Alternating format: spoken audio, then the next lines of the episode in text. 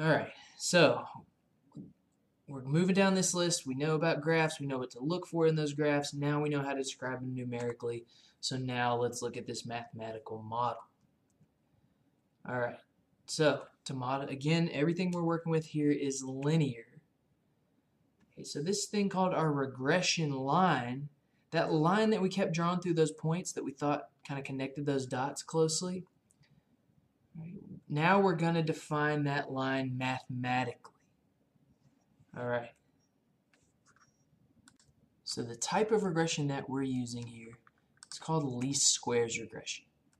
And here is the formula for our line.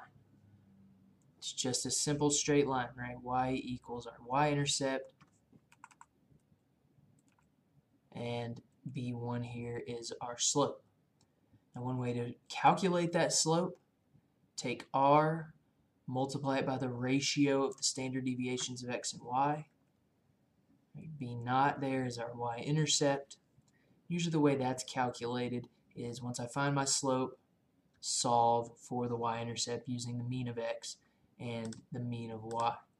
All right, now these these are ways of so once I find b1, I do that mean of x, mean of y. These are ways of calculating beta B naught and B1, but again, kind of like R, because there's a lot that goes into calculating that. Usually we just want to leave that up to a computer. Okay, so let's go back to our example using pitchers to estimate time of game. Turns out its regression equation looks like this. All right, so how do I interpret that? Well, our line looked like this. So what does the slope mean? That 9.874 here. So basically what that means is for every unit increase in x, y is going to change by that much. So for our specific example, right, every pitcher I use, the game is going to run about 10 minutes longer.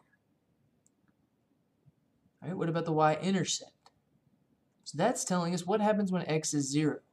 So for our example, that was 99.397. All right, our, our slope is pretty useful, usually a pretty useful interpretation. Our y-intercept, though, doesn't always make a whole lot of sense. All right, and I, here in this example, it doesn't make a ton of sense because if we use zero pitchers, there wouldn't be a game, right? So it doesn't make sense to say a game's going to be 100 minutes with no pitchers. Right, it's really only meaningful when it could make sense for x to be 0, and it's really only useful when we actually have data for what happens when x is 0. Okay, so we know how to interpret that regression equation, a little bit how to calculate it. We don't want to worry about that too much. But what's another use for the regression equation? Well, it's one of its biggest uses is to predict for given values of x what's going to happen with y.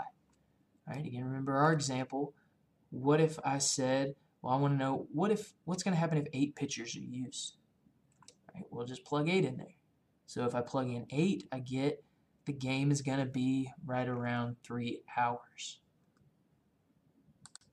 All right, so to wrap up, just a couple basic facts about regression A couple things we want to think about.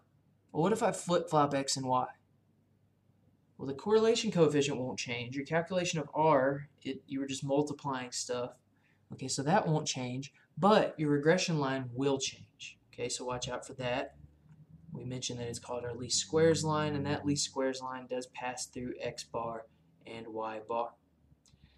All right, so thanks for watching. We'll see an example of this in the future and expand on these topics later.